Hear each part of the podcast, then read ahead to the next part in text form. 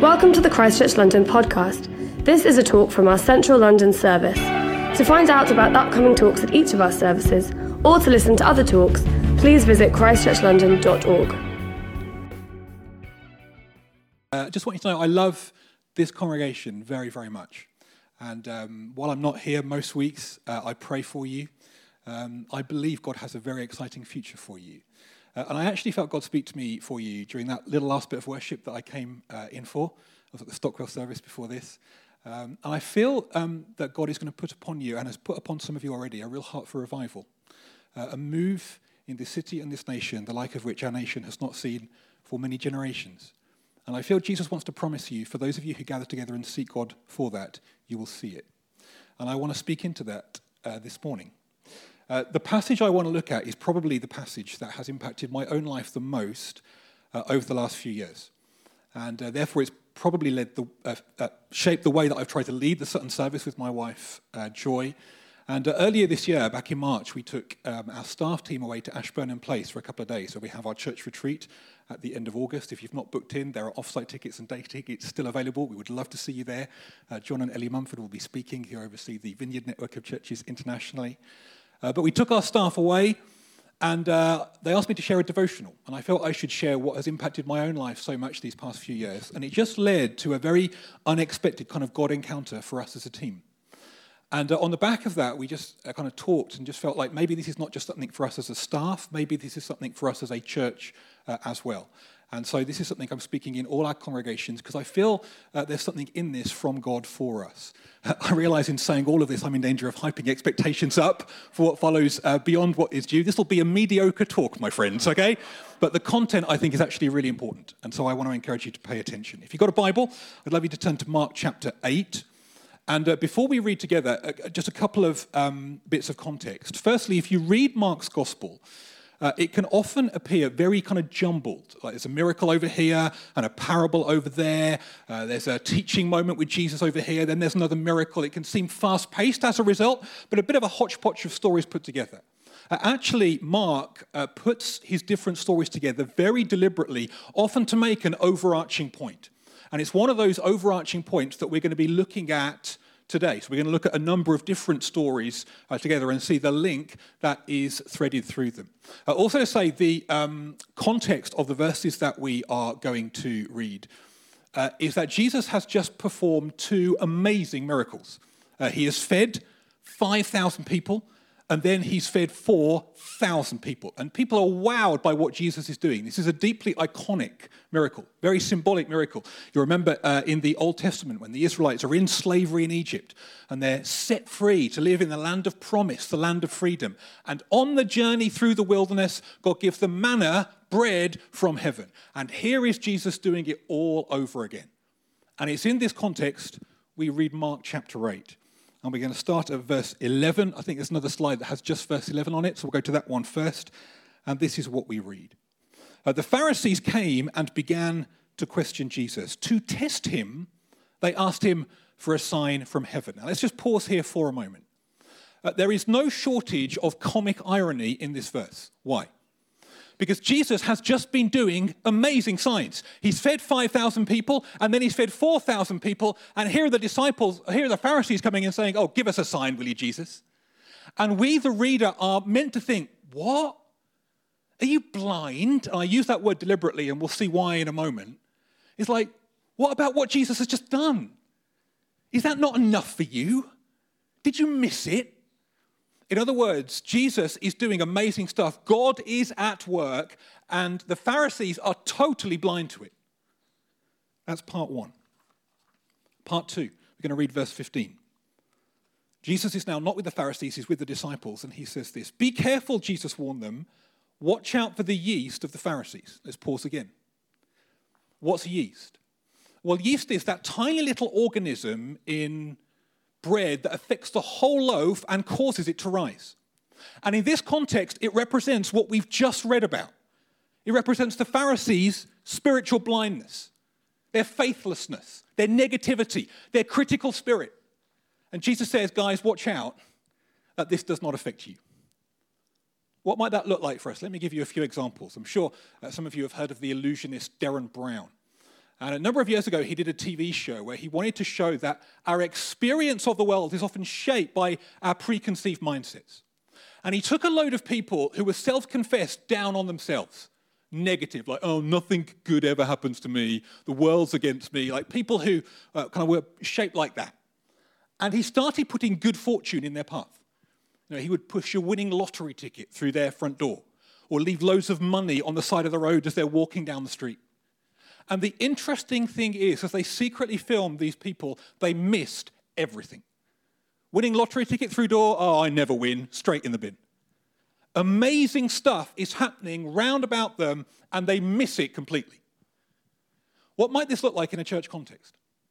Well, let's just imagine for a moment that uh, Peter, magnificent Peter, was leading worship one Sunday, and it was the most amazing time of worship ever.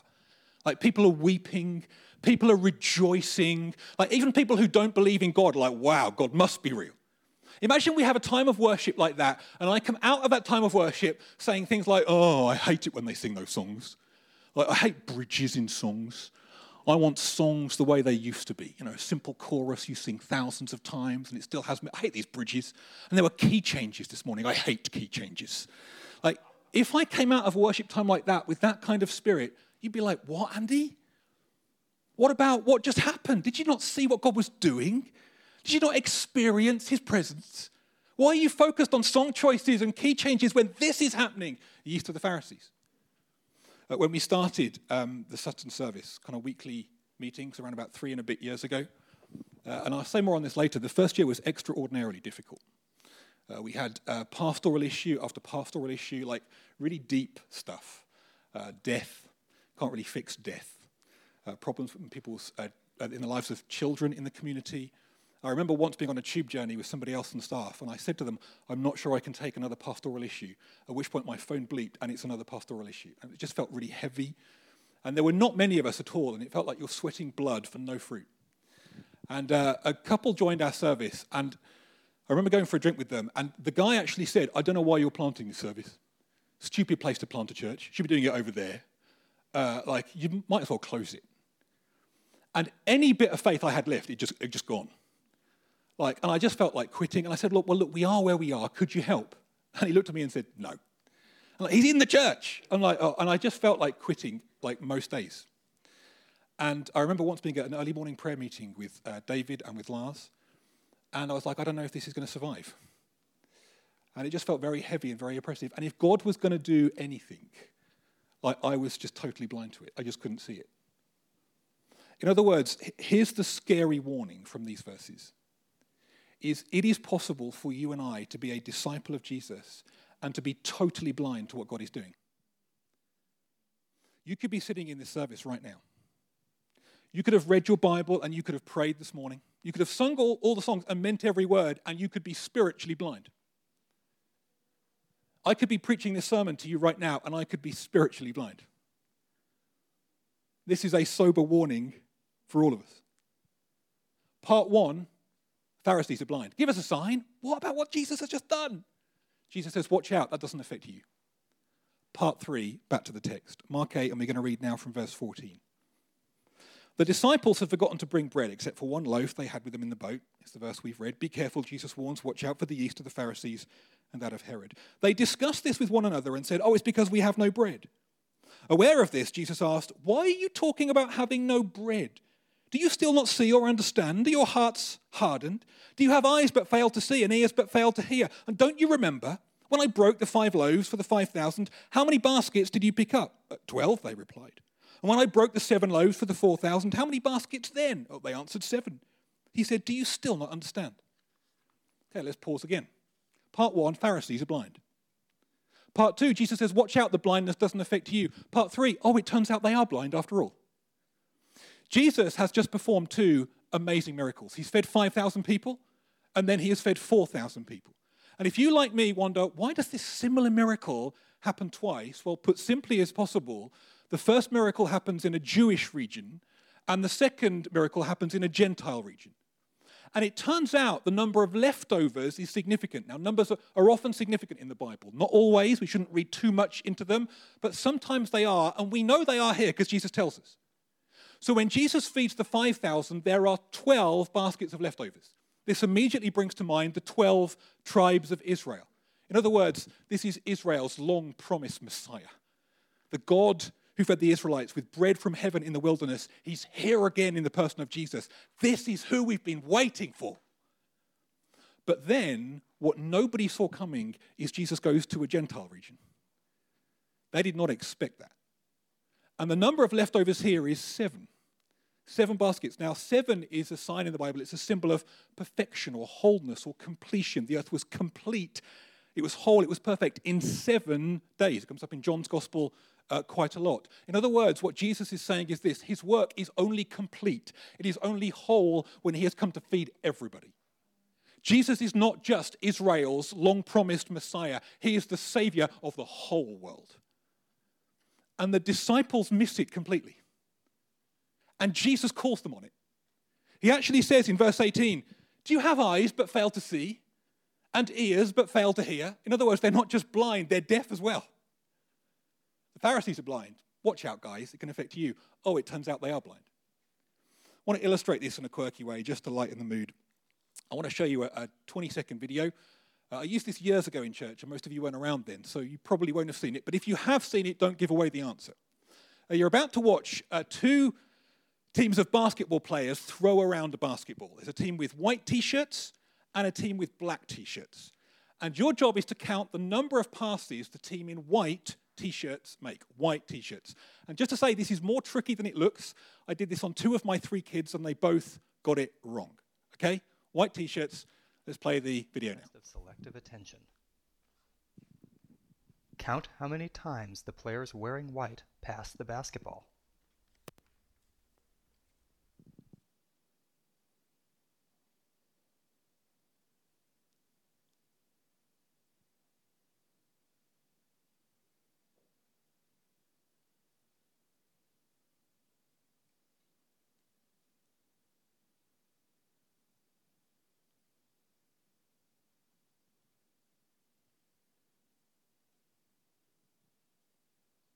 Okay, How let's just pause it there. Who knows the answer? Who thinks they counted? 14, wrong. 16, wrong. 13, wrong. 15, right. Fourth time. Uh, just to say, in Sutton, we got it first time, just to say. Now, here's the real question hands up if you saw the monkey. It's usually about 50%. That, I mean, I, I always, this amazes me. Let's just, let's just play, let's just play the video back. Just keep, keep your hands up if you, if you saw the monkey. If someone has their hands down, there is yeast in this room, my friends. May God have mercy on your souls. Okay? Here we go. There he is. And half of you missed it completely. There is life and power right before your eyes, and you missed it. Yeast of the Pharisees, my friends. And it is alive and well today. So, where have we come so far? Pharisees blind. Give us a sign. What? Jesus, watch out. It's going to affect you. Oh, it turns out they have eyes but fail to see. They have ears but fail to hear. Back to the passage. We're up to verse 22. We read this. They came to Bethsaida, and some people brought a blind man and begged Jesus to touch him. He took the blind man by the hand and led him outside of the village. Let's pause again. Pharisees are blind. Jesus says, Watch out, that blindness doesn't affect you. Oh, it turns out they are blind after all. And now Jesus meets a blind man. You can see how Mark is beginning to join all these stories together. And the first thing that Jesus does is really interesting. He takes the blind man by the hand, and we're told he leads him, verse 23, outside of the village. Why would Jesus do this? Here's the reason. It's because the village in question, verse 22, is a place called Bethsaida. Bethsaida is a village in the Gospels that is famed for its spiritual blindness. It's like a village that is soaked in the yeast of the Pharisees. In fact, in both Matthew's Gospel and Luke's Gospel, Jesus curses Bethsaida. It's a big deal when Jesus curses you. He says, Woe to you, Bethsaida. Why? Because amazing miracles were performed in your midst, and you missed God at work amongst you. Jesus is doing amazing stuff, and the whole village misses it. And something about this spiritual blindness doesn't seem to be conducive to the power of God being at work.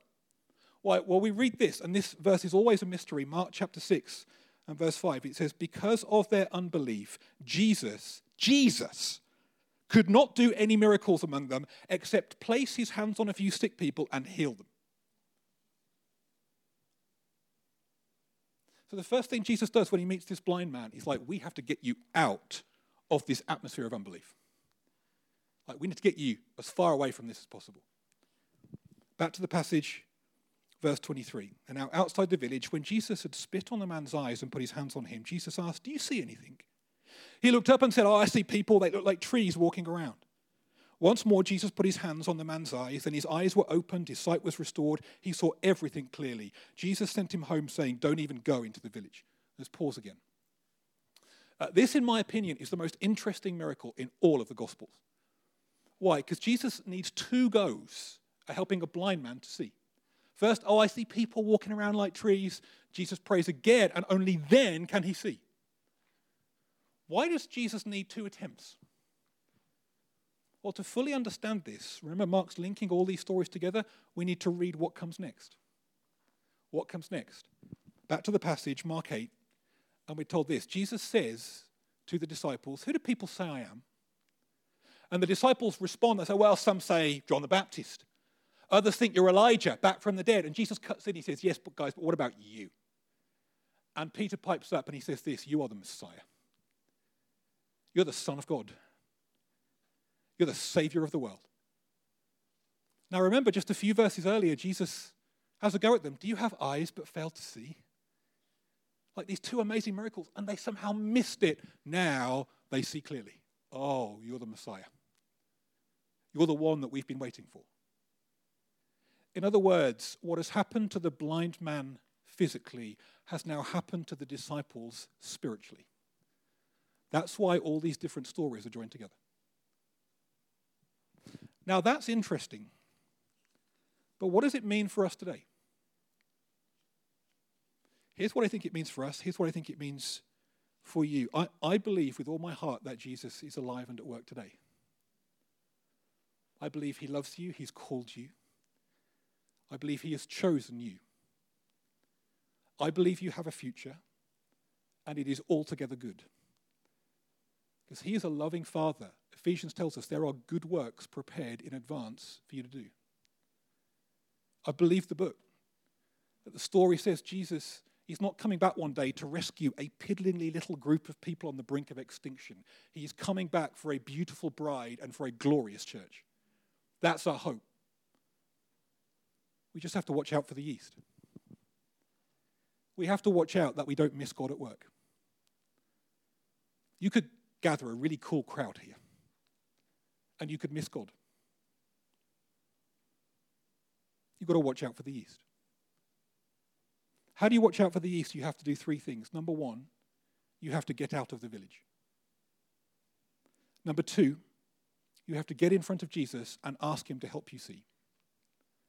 And number three, you have to make a decision I am not going back to the village. Just like Jesus told this man, don't go back to the village. What does that look like? I want to give you a few examples. The first is from my own life. Uh, as I said earlier, um, the first year of uh, doing weekly services in Sutton was really tough. It felt heavy, it felt oppressive, and God kind of brought uh, Joy and I to the end of ourselves. And it felt like quitting, felt like, is this service even going to survive? And um, I remember this kind of like fatigue and negativity, it began to seep into all of life. I remember um, like the kind of attitude that you know, Joy would be like, wow, it's a bank holiday weekend this weekend, yay. And I'd be like, oh, it'll probably rain. You ever had a week like that or a season like that? And I remember once I said something and I can't remember what, and I just caught the look on Joy's face. I'm like, this is affecting those I love. I cannot live this way, and I cannot lead this way. And I went off to uh, the local woods to walk and pray. I'm like, I've got to sort myself out. And it started to rain, which felt thoroughly appropriate for my mood. And it's difficult to put into words what happened other than Jesus met me in the most tender way. And I'd not even been reading Mark 8, but it's like he downloaded it into my soul and he said, Andy, you've been living in the village. I've been at work and you've missed it. And I had to repent. I had to say, Sorry, God. I've forgotten the story of the book. You're alive and at work, and I've been blind to it. And I made a decision in that moment I am not going back to the village. Like, even if spiritual sight comes like it does for this blind man, like, oh, I see a bit, but not clearly, I'm going to go to God again. I want to see. And I went home and I found Joy and I said, Joy, I'm sorry.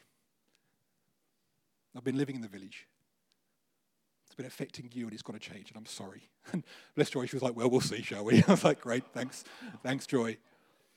And around about three weeks later, something happened in our community, and I don't even remember what it was. That shows it can't have been that bad. It was the kind of thing that saps the soul. I don't know, some good friends moving out of London. I don't know what it was. And this time the roles were reversed. And this time it was Joy that was like, oh, what's the point? Should we give up? This is so hard. And as she was talking this way, I remember like any faith in life was being drenched and like leached from my soul. And I remember stopping the conversation and I pointed at Joy and I said, Joy, I am not going back to the village. Now, a little bit of pastoral advice here how you say this kind of thing matters in a marriage. Joy told me about that too. Uh, there we go. But actually, it was a marker. It's like, hang on, circumstances are not going to shape what's going on in here. Jesus will shape what's going on in here. And if anything has shaped the way that Joy and I have tried to lead our Sutton community over the last three years, it would be this. Yes, there is trouble in the world, but take heart, he has overcome the world. And breakthrough for us, it came very slowly. There was a couple of stories that you could easily miss. In fact, I remember this week I was at sports day, and I sat next to a single mum who was the first person to come to faith in our community when it was just really tough. And she said to me, Andy, my life's changed. I've been drug free for two years. You are my family now. Everything is different. And I was like, oh, yeah. Jesus is alive and at work. Uh, we've had a year of the most extraordinary growth. I mean, it really has been just quite remarkable. People meeting Jesus in remarkable ways. And I remember just um, about 10 days ago, I was like, well, this has got to end sometime, hasn't it? Well, last Saturday, I was at a big event for Hong Kongers in the local area, and a woman I've met once in my life, about four or five years ago, she stopped me and she said, I've got a prophetic word for you. God says to you, grow and groan. God says to you, you're going to keep on growing and you're going to give birth. There's more for you. And I'm like, oh, there's more. Maybe the yeast has got back in. Oh, oh God, I want to see. Can I ask you a question, Christchurch London Central Service? Do you want to see? Do you really want to see? You know, right now, I think it is one of the most depressing moments in the recent history of the Western Church. The headlines tell us that decline is everywhere. I am weary of reading yet another story about a Christian leader that has done something that they should not have done. Many of the stories just sap the life from your soul. Horrific. You know, when you hear repeated stories like that, we have a choice. Am I going to get negative and cynical and, oh, is the church good for anything? Or am I going to get before God and say, no, God, I want to see. I want your power and I want your life. Or let me try and put it a different way. You know, if you're like me, there is a gap between what you read in the scriptures and your life today. I mean, Jesus promises John's gospel anyone who follows him will see greater things than even Jesus saw. Is that the life we've been living this year? Is this community marked by salvation and miracles and God's powerful presence breaking into the lives of those who don't know him? If that's not the case, then we have a choice. Oh, am I going to get negative and cynical and, oh, we're doomed? Or am I going to get before God and say, oh, God, I want to see? Well, let me put it a different way. I put into Google movies that portray the future. Here's some of what I found. Put the slide up. Don't those images fill your hearts with joy about what's to come? I mean, guys, these are the stories we tell ourselves. This washes over us every single day. I mean, read the titles As We Fall, Daylight's End, Doomed. And this is not just the stories we tell ourselves. Listen to any political commentator, listen to any stand up comedian. Whatever the future holds, we know it's bad. And this cynicism, we're soaked in it in our culture, day in, day out. Am I going to be shaped by this or by the story of God? Am I going to be like, oh, this winter's going to be so hard? Well, yes, it might be. But in the darkness, the light shines even brighter. It could be the most wonderful opportunity for the church. And so, am I going to live my life before God cynical and negative, or am I going to come to God and say, No, I want to see? You know, when I said earlier, I wonder if God is giving this community a heart for revival. Just imagine, and I, we aren't going to do this because that would be very manipulative, but just imagine I said, We're going to gather a group this week to pray for revival. What happens in here? Is it, oh, I've heard that before? That'll never work. I've been to those before and nothing's happened. Or will it be, oh, I long for this. I believe in prayer. Jesus is alive today. Let's go. Because if it's the former, it's just a little sign maybe there's yeast in your soul that needs dealing with. If you want to see, what do you have to do? Number one, get out the village. This is what the Bible calls repentance. If you recognize cynicism and negativity in your spirit, just say, God, I'm sorry. I don't want to live that way. You know, you need to know for this service and for this church, I would rather 10 people living outside of the village than 10,000 living in Bethsaida. Because you can draw a huge crowd and it looks great, but you miss Jesus. And I don't want to miss Jesus. So it starts with getting before Jesus and saying, I, I don't want to live like that anymore. I've got to get out. Number two, you get before Jesus and say, I want to see. And I want to encourage you. Tell him what you want to see. Where do you want to see breakthrough? Did any of you have dreams that you used to have and you've just lost them? You stopped believing them? You think, oh, God couldn't do that anymore. I've missed it. Tell him you want to see again. Bring to him the names of people you want to see their lives transformed, the workplaces you want to see look different, the kind of sense of God's power and breakthrough that you long for in him. Tell him what you want to see. And then, number three, just make a decision I'm not going back. What does that look like? Like for me, it's involved things like, you know what, the first thing, first thing that happens in the morning, I'm not going to check emails, I'm going to immerse myself in the story of God. That's where the day starts. Like evening comes. You know, before I get to Netflix, that's great. But let's fill my mind and soak my spirit in the story of God. It means when bad stuff happens, remind first thing I do, he's stronger. He's got this. It's okay and living with that resolution in here. I, I, I really believe with all my heart that Jesus is going to move in power in our city. I just believe it. Almost like I can see it. And I want to live that way before Him. You know, I believe some of the stuff we've seen in Sutton over the last 12 months, I mean, it's totally beyond anything I would have dreamed of three years ago. I don't, I don't believe it's the end yet. I believe there's more. And I believe there's more for you. And I feel like I want to charge you in God as a community. Live with your eyes open. And don't let go of God until you see clearly. I'm going to pray for you in a minute. And some of you, it'll be like spiritual sight comes like physical sight. I see people walking around like trees. And you'll be tempted in that moment to say, it's not worked, and walk away. Don't let go of Jesus. Jesus needs two goes with this blind man. Maybe he needs two goes or more with us. But Jesus has spiritual sight for you. And I'd like to pray for that right now.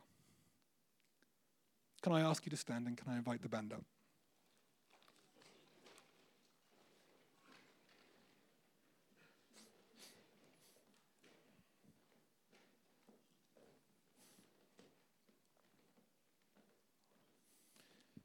Before we worship, I just want to leave a moment of quiet, and this is for you and Jesus right now. And first up is just a moment of quiet for anybody who needs to say to Jesus, I'm sorry. If you know that you've been shaped by the cynicism of the age in which we live, it's time to get out of the village.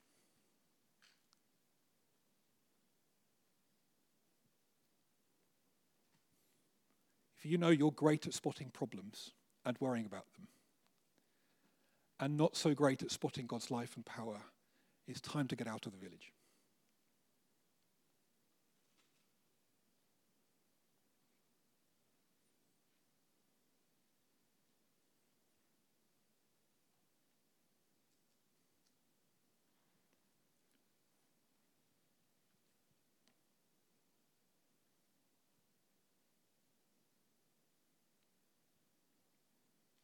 Now, let's just take a moment.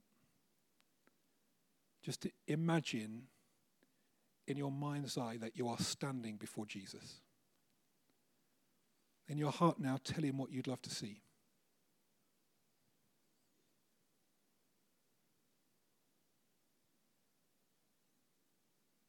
Tell him what you'd love to see that you do not see right now.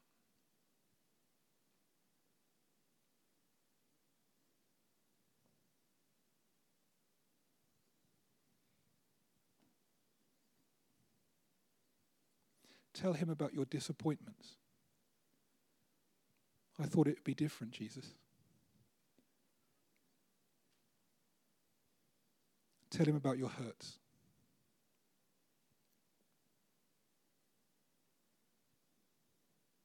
Tell him where you're scared of believing him in case you get disappointed again.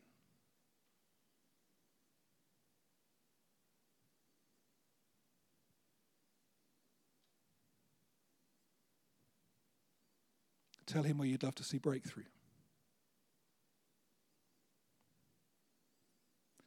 Tell him in whose life you'd love to see breakthrough.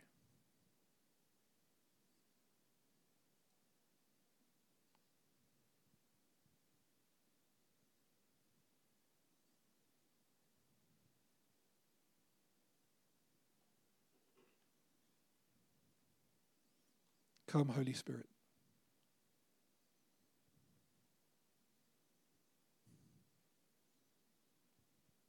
Come, Holy Spirit.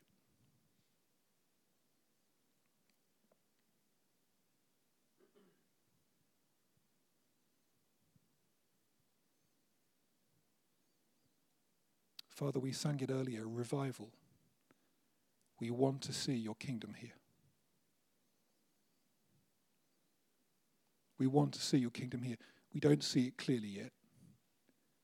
There's people walking around like trees. Meet us again. Give us sight. Help us to see.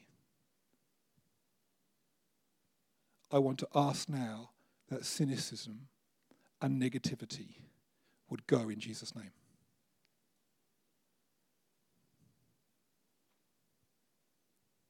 I want to pray mindsets that miss God would be broken. And we would live our lives before you, asking, God, help us to see. May the spirit of Bethsaida be broken in Jesus' name. And may we be a people who live outside the village before our Lord and Savior Jesus Christ, asking that we might see more and more and more. Send revival, I pray. Give us a harvest. The harvest is plentiful, the workers are few. We ask now, Lord of the harvest, give us the harvest that we long for in our spirits, I pray. We pray for breakthrough. We pray for miracle power.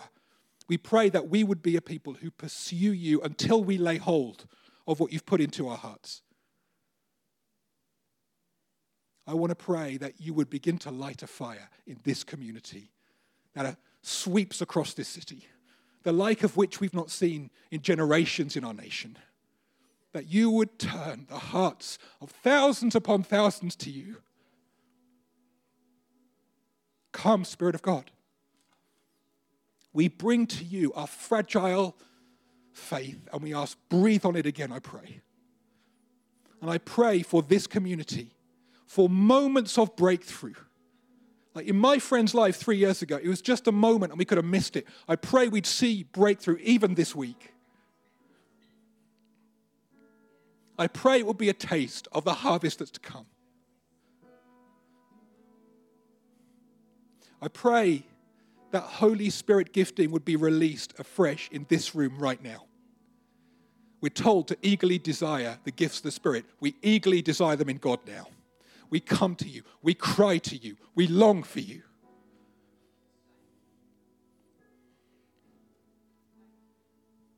And as we worship you now, I ask, intensify your presence amongst us. May we walk metaphorically speaking, further and further away from Bethsaida and closer and closer to you. And may sight come with increasing clarity, with increasing power, that we leave this morning believing you for more than we believe coming in. Come, Spirit of God. Give us a taste now, I ask, as we worship, in the name of Jesus. Amen. Let's worship Jesus together.